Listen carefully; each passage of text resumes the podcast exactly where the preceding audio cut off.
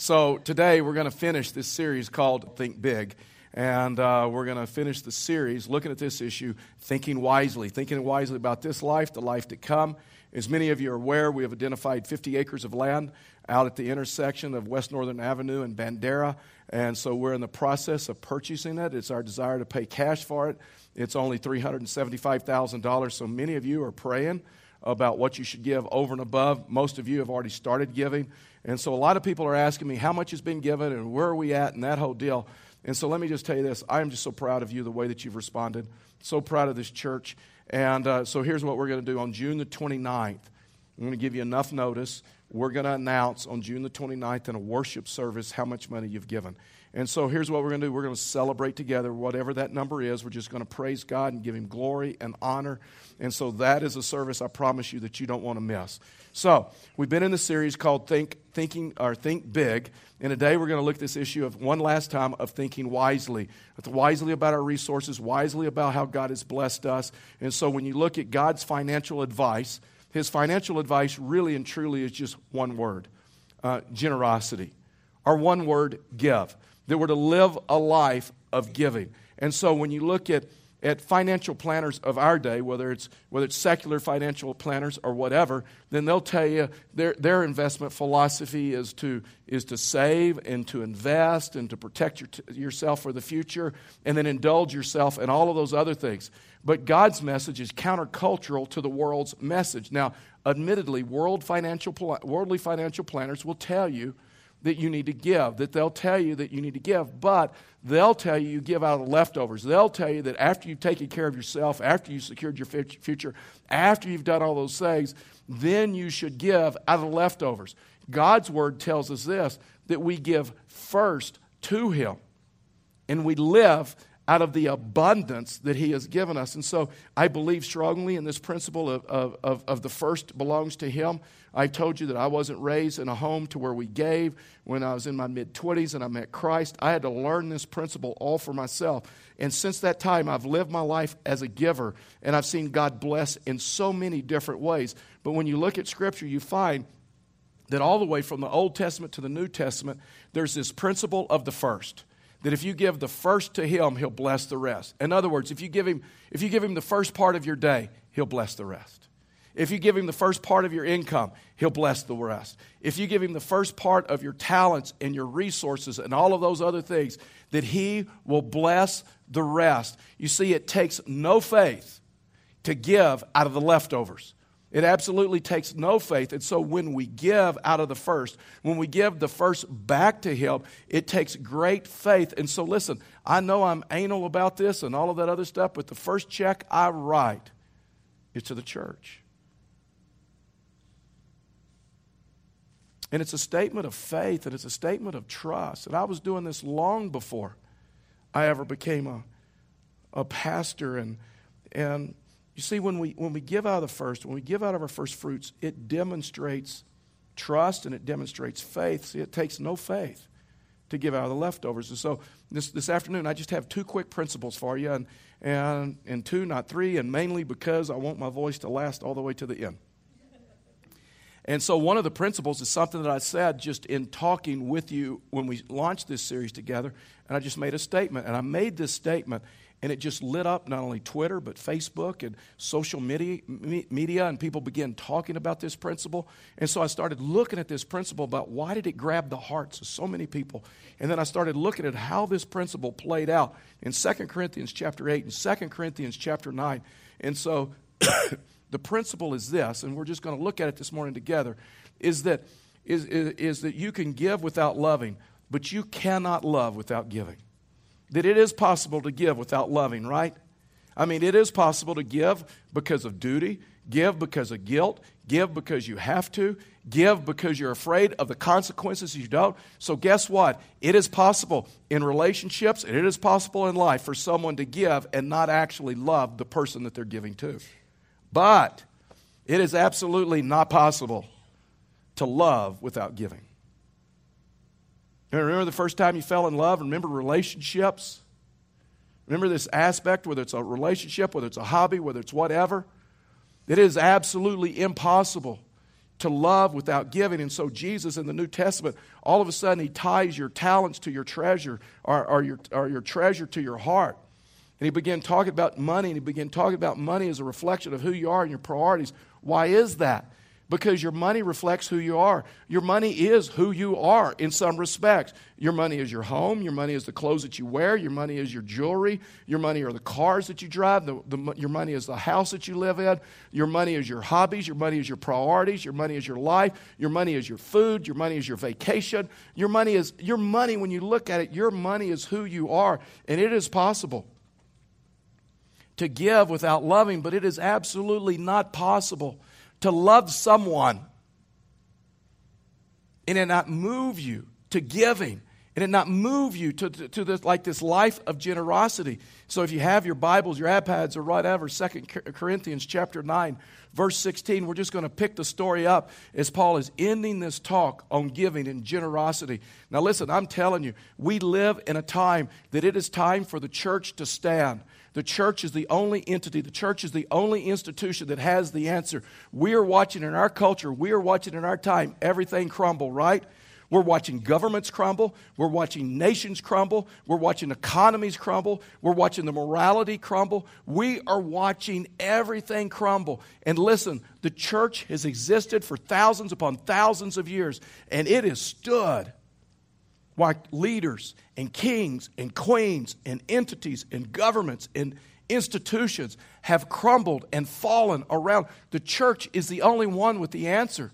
Listen, we are so far away from Him. There is a statistic that is just wiping me out right now 72% of the younger generation, 18 to 28 years old, 72% of them have either been aborted in the womb, had an abortion, in the penitentiary, addicted to drugs, or addicted to alcohol. 72%. Our nation, our city, our state needs a church that understands these principles, that is willing just to stand in the gap and willing to hand their faith off to the next generation. And so Paul says in verse 16, all of a sudden, a typical preacher gets all the way to the end and says, Now let me tell you the point. And so he says, The point is of this whole talk Whoever sows sparingly will also reap sparingly, and whoever sows bountifully, bountifully will also reap bountifully. Each one, each person must give as he has decided in his heart, not reluctant, not under compulsion, for God loves a cheerful giver. In other words, we don't give out of guilt. In fact, is at Fellowship the Rockies, we don't do anything out of guilt. We don't try to guilt you into anything. We don't try to coerce you into anything. We don't put thermometers up in front of here and let you know how much and all that other stuff. We don't use guilt. And so Paul is saying that in every person should give and be a cheerful giver. That word cheerful in the Greek, it's a Greek word called hilarios. It's where we get our word hilarious. In other words, when we give, we should give out of a hilarious heart. We should give out of a joyful heart. We should give not because of guilt, not because of any of that other stuff, but we should give because we are in love with the one in whom we're giving to. Now, November the 5th is Karen and I's 30th wedding anniversary. And so we're going to celebrate November the 5th, 30 years of marriage. And so sometimes I get the date wrong and I say November the 11th because November the 11th was opening day of deer season in Texas when we got married. And so I needed to get married so I still get, you know, make it to opening day of deer season. Fact is, on our honeymoon, we, Karen and I went and checked out the deer lease just to make sure everything was okay for November the 11th. So November the 5th is our 30th wedding anniversary. We're going to spend, we're going to celebrate 30 years of marriage. Suppose I walk into her on November the 5th and she's sitting on the couch and she's watching TV. And so I take this brown, dirty paper bag and there's something in it and it's all crinkled up and i kind of throw it in her lap and i said there there's your anniversary gift. It cost me way too much money. Is way too expensive but i knew that if i didn't give you something that you would gripe about it. Happy anniversary. That wouldn't be very good right? And it wouldn't come across as a loving gift but suppose on november the 5th i take a small gift a thoughtful gift and i wrap it up and I hand it to her. And I look her in the eyes and say, I, I just want you to know something. You are worth way more. than what I can give you. And one day, if I ever have the resources, I will give you a gift that you deserve that reflects my love and my honor for you. It's a meaningful gift, right? See, it doesn't really mean, I, am just telling you, it doesn't really matter if you have loving feelings towards someone if you don't put them into action. See, love isn't love until it's expressed. And you cannot love someone and not give. And so he goes on, he says, God is able to make all grace abound to you, so that having all sufficiency in all things at all times, that you may abound in every good work. As it is written, He has distributed freely. He has given to the poor, His righteousness endures forever. He supplies seed to the sower, and bread for food will supply and multiply your seed. In other words, He will give you enough to meet your needs and to live a life of generosity, to live a life of giving for sowing an increase in the harvest of your righteousness. In other words, what he's saying is this that God promises to bless those who give, to bless those who are willing to give. For those that are willing to sow bountifully, he will bless them bountifully. To those who reap sparingly, there's not much blessing. Verse 11 is a dangerous verse. And but we've been walking through this together verse by verse, and I almost wanted to kind of skip over this verse because this verse has been so misused out of context, so misaligned by prosperity gospel preachers or TV evangelists. And here's what the verse says. And so he goes on, he says, And you will be rich in every way, to be generous. In other words, you're blessed to be a blessing. And so you'll be enriched in every way, to be generous in every way which is through us will produce thanksgiving to God. And so, so the prosperity gospel preachers or TV evangelists, they wrongfully will tell you, you know what, if you will sow a seed into their ministry, if you will give into their ministry, then God's going to bless you and you're going to be able to afford that BMW, that Beamer, that you're going to live life large, you're going to have a lot of money, you're going to have the yacht, you're going to have the big vacations, you're going to have the big clothes, you're going to have all of that stuff. And that's not what Paul is talking about. Fact is, Paul says that type of motivation doesn't even bring any blessing from God. Listen, that type of motivation of giving, even a lost person would give under those circumstances, right? Even a lost person would understand just financially that makes great sense. And Paul is saying that's not what he's talking about. Fact, fact is, Paul goes even deeper, and Paul says, you know what? Riches aren't always material, right? And I, I've read autobiographies. I've known some people that were very, very wealthy They don't have any peace in their life. They don't have any joy in their life. I've read autobiographies of men and women that said, you know what, I'd give everything. I'd give everything away if I could just find peace and if I could just find comfort and if I could just find contentment and fulfillment in life. And so maybe God wants to bless you, and maybe God wants to make you rich in peace, and maybe God wants to make you rich in joy, and maybe God wants to make you rich, listen, in family, in friends, in relationships, and maybe rich in faith and character and all of those other things that, listen, that money cannot even buy. Listen, not everybody can handle a huge financial blessing, but God's rewards are not just financial. Do I believe that God wants to bless His children? Absolutely. But not just so they can keep indulging themselves, so that they learn that, you know what, the reason that I bless you, the reason that you have a harvest is so what? So you could be a blessing so that you can be a blessing to others. We are blessed, what Scripture says, to be a blessing. See, our motivation to make more money, to work hard, is also so that we can give more away and we can be generous with our income. See, God's rewards are not always immediate. He uses the, the analogy, he uses the story of a farmer. And so the farmer, what? He plants in one season and reaps a harvest in another season. And so there's a period or there's times, or he sows in one season and he reaps in another season. And so when you look at that principle, you realize that the harvest is not, it's not immediate. And so just because you become a giver doesn't mean that the rewards are going to be immediate fact is what he says is this some of the rewards won't even come until eternity. Remember last week we looked at Mark chapter 10 and we talked about the rich young, young ruler. What's so interesting when you talk about this in America, nobody, nobody ever really considers themselves rich, right? I mean, have you ever noticed that? Nobody really ever considers themselves rich. Fact is, if you talk to someone and you ask them if they're rich, usually what they'll come back and say, No, I'm not rich. Let me tell you who is rich. And they'll talk to you about someone that is, has more money than them, right? And so it's kind of hard for Americans to understand this issue of being, being rich or being wealthy, and a lot don't even like to admit it. And so, but when you look at world statistics and, and, and, and, and you find that if you make somewhere between $35,000 and $40,000 a year, that you are in the top four percentile in the world.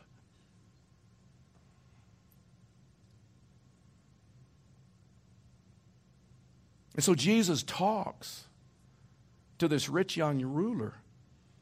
And he didn't tell him you have to sell all, the, all of yourself for eternal life, but what Jesus did tell him if you will follow me and if you will become a giver, I'll even bless you greater.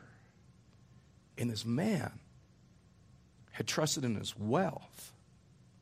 You see, this, this man had worshiped his money rather than using his money to worship God and express to God how much he loved him. And so Jesus tells him, if you'll become a giver, I'll, I'll bless your socks off. When Simon Peter hears all this, and Simon Peter was always the guy that was saying what everybody else was thinking, right? And so Simon Peter hears this, Matthew or Mark chapter 10, verse 28. So Simon Peter wants to know, hey, how about me? So Simon Peter began to say to Jesus, he said, See, we have left everything. And they so so Jesus, we've left everything to follow you. And oh, by the way, God used this this this group of scriptures when Karen and I left homes and family and friends and Texas and we came to Pueblo, Colorado to plant this church. And we have lived out this verse and we have found that this verse is absolutely true. And you can stake your life on it. And so Simon Peters want to know what about me? So Jesus said, Truly I say to you, there is no one who has left houses or brothers or sisters or mother or father or children or lands for my sake and for the gospel who will not. So here's the promise. Remember, there's conditional promises in Scripture and there's unconditional, there's conditional promise who will not receive a hundredfold now in this time houses and brothers and mothers and children, lands with persecution, and in the age to come, eternal life. In other words, thinking big is not only just looking at this life. Understanding that the believer that we have rewards in eternity, and we're going to spend a lot eternity, a lot more in eternity than we're going to spend here. And so all of a sudden, Jesus begins kind of helping them to think big and to think wisely. But for many who are first, is what Jesus said, and uh, will be last, and the first, and the last first. So, anyway, what Jesus was looking at Simon Peter, telling him, you know, you sacrifice anything, I'll reward you. I'll bless you. And he put a number to it. He said, I'll bless you a hundredfold, whether it's in this life or whether it's in the life to come. In other words, God keeps accurate records, is what the scripture tells us. And he is no man's, um, he is no person's debtor. And so, what he says, if you sacrifice for him, he promises that he will pay you back a hundredfold. And sometimes the reward is delayed, and sometimes the reward is, is some in this life and then the next life to come. Verse 11 says, You will be, a promise, you will be enriched, in, and you'll be enriched in every way, not just financially. There, there, there's so much more to life than prosperity and financial to be generous in every way, which through us will produce thanksgiving to God. And, and, and I've, been, I've been giving tithing since my mid 20s, and here, here's what I've learned about that giving is a lot like giving blood, God replenishes it. I don't get it, and I don't understand it. I don't understand the numbers, I don't understand the math. But giving is a lot like giving blood, that it just gets replenished. Second thing, and the last thing is this I just want you to see several things that giving does in your life and my life and the life of our community. So Paul begins going through and helping them to flesh this out. The first one is this giving meets the needs of others. In other words, giving meets the needs of others. Verse 12 For the ministry of this service is not only supplying the needs of the saints, but also overflowing in many thanksgiving to God. Listen, one of the reasons that the younger generation, I'm just telling you, the younger generation is cynical about the local church This is because the younger generation has looked into the local church and says, you only care about yourself. Fact is, most Christians I look at, they're takers, not givers.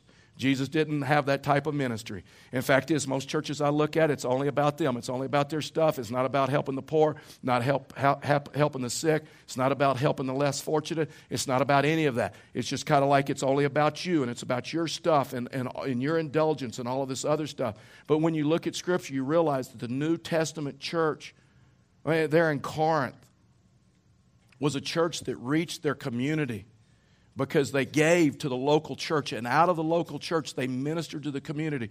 Listen that community didn't even look well on the local church at first.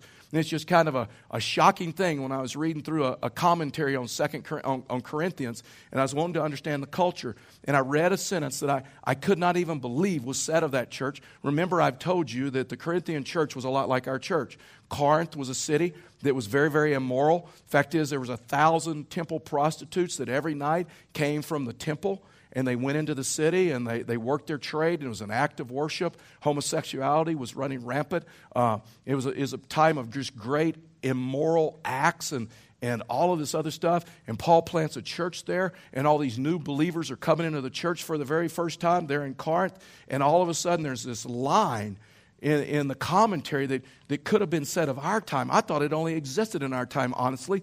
And all of a sudden, the commentary, the commentator wrote about as people were coming into the city and uh, coming into the church, and Paul was preaching biblical purity and biblical morality and all of those other things. And then the line said, because of that, the city of Corinth looked at the Christians, the church, as haters of mankind. See, we thought all this hate speech was new. We thought all this hate speech was politically driven, right? We thought of all that was going on when you stand up and you speak truth to someone about morality, about life, about purity, and someone says, ah, that's a hate speech. You hate that individual. See, we thought that only existed in our time. Listen, it existed in their time. And they changed a community because they simply started meeting the needs they started meeting the needs of others. Second thing that giving does is this. Giving is a testimony of your faith. Listen i'm telling you if you cannot if you cannot trust god with your wealth how can you trust him with eternal life? How can you trust him with tomorrow it's a testimony of your faith for the ministry of this service is not only supplying the needs of the saints, but is also overflowing in many thanksgivings to God.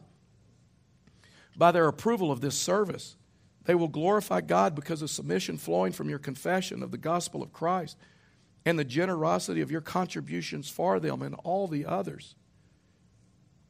See, all of a sudden, the world, you know what the world's impressed with? The world's not impressed that we gather together for one hour a week and worship Him. They're not impressed with that. You know what they're impressed with? when you start ministering to the community. What you do with your money, because now you're talking their language. See, we help people at Fellowship the Rockies regardless whether they're a member here or not. We've adopted elementary schools. That's a testimony of our faith. We've dumped huge resources into elementary schools. We've helped the poor. We've helped the homeless. We've had mission teams go out and just serve the homeless over a weekend. You may or may not be aware of this, but yesterday we served single moms of our community. And so we just told single moms if you need your oil change, if you cannot afford to have your oil change, we'll do it for you. We, we in conjunction with Mueller, Mueller Automotive on the east side, we, we invited single moms to sign up. And yesterday, uh, we changed the oil for 54 single moms and ministered to them. And it didn't matter to us whether they're a member of our church or not. We just served them. We have people in our church that came to us as single moms through that ministry. They couldn't afford to have their car service, they couldn't afford to have that done. And we simply changed their oil and we began to minister to them and minister to their children. And as a result of that, they says, I think I would like to go to that church. And so they come to this church and they, the whole family meets Christ. And we baptize them. And now they're in ministry. Fact is, some of the ministry partners were single moms that had come to us through that ministry, and now they're ministering to others. See, when you give, it is a testimony of your faith. That's why Jesus said in Matthew chapter 5, verse 16, said, In the same way, let your light shine before others, so they may see your good works and give glory to your Father who is in heaven. The third thing is this about giving giving is an expression of thanks to God.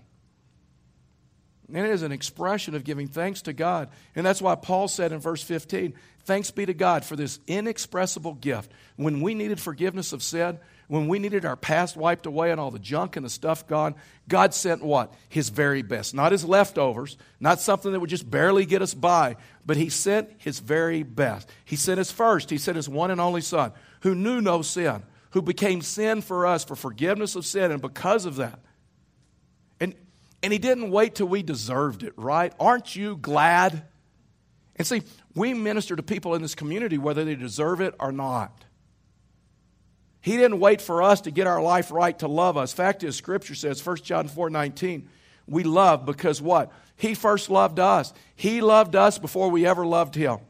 The Scripture says, while we were still sinners, He like died for us, for the forgiveness of our sins. And the Scripture also tells us, guess what? God is a hilarious giver.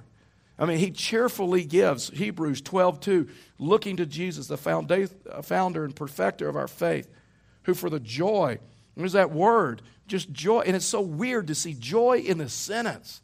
Who, who for the joy that was set before him endured the cross, despising the shame, and is seated at the right hand of the throne of God. Let me ask you, have you ever done something really nice for someone? You ever given someone a really nice gift? You ever done something really nice for someone and they never told you thank you? There's a letdown, right? It's not because you did it for the thanks, right? We know that. You didn't do it for the thanks. But it was still a letdown, right? Because you just wanted to know they appreciated it. You just wanted to know that it blessed them. You just wanted to know that it helped them. You just wanted to know that it made a difference in their life. And do you realize that when you give, it is a thank you note to God? All through the scriptures, there were thanks offerings. Thank you, God, for saving me. Thank you, God, for generously giving to me. Thank you, God, for meeting my needs. See, a lot of Christians live out of this scarcity mentality that the more I give, the less I have. But that's absolutely not true. Fact is, the kingdom of God doesn't even work that way. The less you give, the less you have. The more you give, the more you have. I mean, it's like giving blood. I mean, I don't even understand it. I just know it works. Here's what I also know is true that if, if you hang on to what you have and you don't give, your heart becomes smaller and smaller and smaller and smaller to where you lose your soul and your joy in the process. That's why Jesus says, What does it profit a man if he gains the whole world but loses his soul? See, that's what happened to the rich young ruler. And see, I've, I've learned that when I give, I'm putting God in the equation of my finances, and I can do more with Him involved in my finances than I can without Him involved in my finances. That He has promised in this life, in the life to come to repay us hundredfold. What kind of deal is that? Now, I wanted to end this series up, and we are going to end this series up with just an illustration that I just I just wanted to illustrate it in such a way that one, you get it, two, that you never forget it. Because thinking small is just thinking about this world, and thinking big is thinking about this world plus eternity. So let's just talk about this just real quickly. And, and so over here will be a, a mark. And, and so, so you know this, right? And we're going to spend eternity in, in heaven.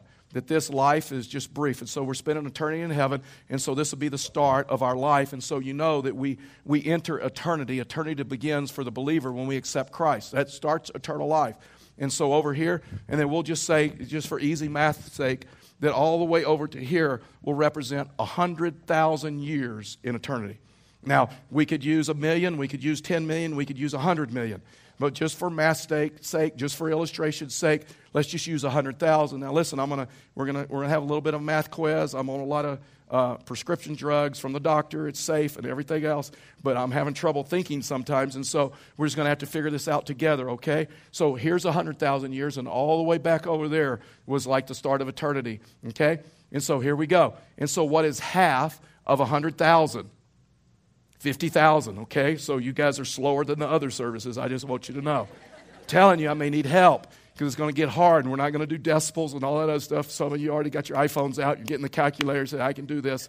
And all the teachers are going, oh, finally, math teachers finally is going to use math in church. Awesome. And so, so now we're at 50,000. That's about halfway between here and there, right? And so then, so let's just keep going. So what is half of 50,000, which is about here? Okay, so 25,000. So here we go. So then it's about here. And then, so what is half of 25,000? Yeah, 12,500. Good. So we're all tracking. And so now we're moving closer. And so now, now what is half of 12,500? Okay, so 6,125. We're not doing decimals, anything like that. We'll just keep it at that. Okay? And so now what is half of 6,100 and uh, or 6,250, right? That's where we were. 6,250, is that where we were? Okay, so what's half of that? 3,125. Okay, good. All right, so what's half of 3,125, which would be about here, which is 1,562. Okay? What's half of 1,562, which is a, just barely a step? It's 781. And then what's half of 781, which is not hardly a step, which is 390. And half of 390 is 195, so it'd be about just about right here. And then half of 195 is is like 97, and it's right here. It represents actually a half an inch, 97. Now, listen, we'll be lucky to live 97 years, right?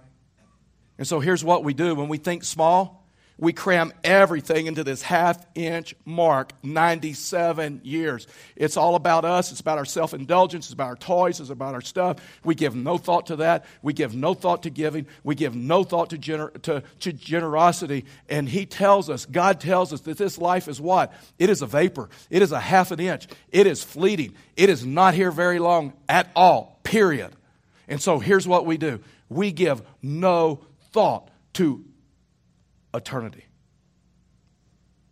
It's all about this.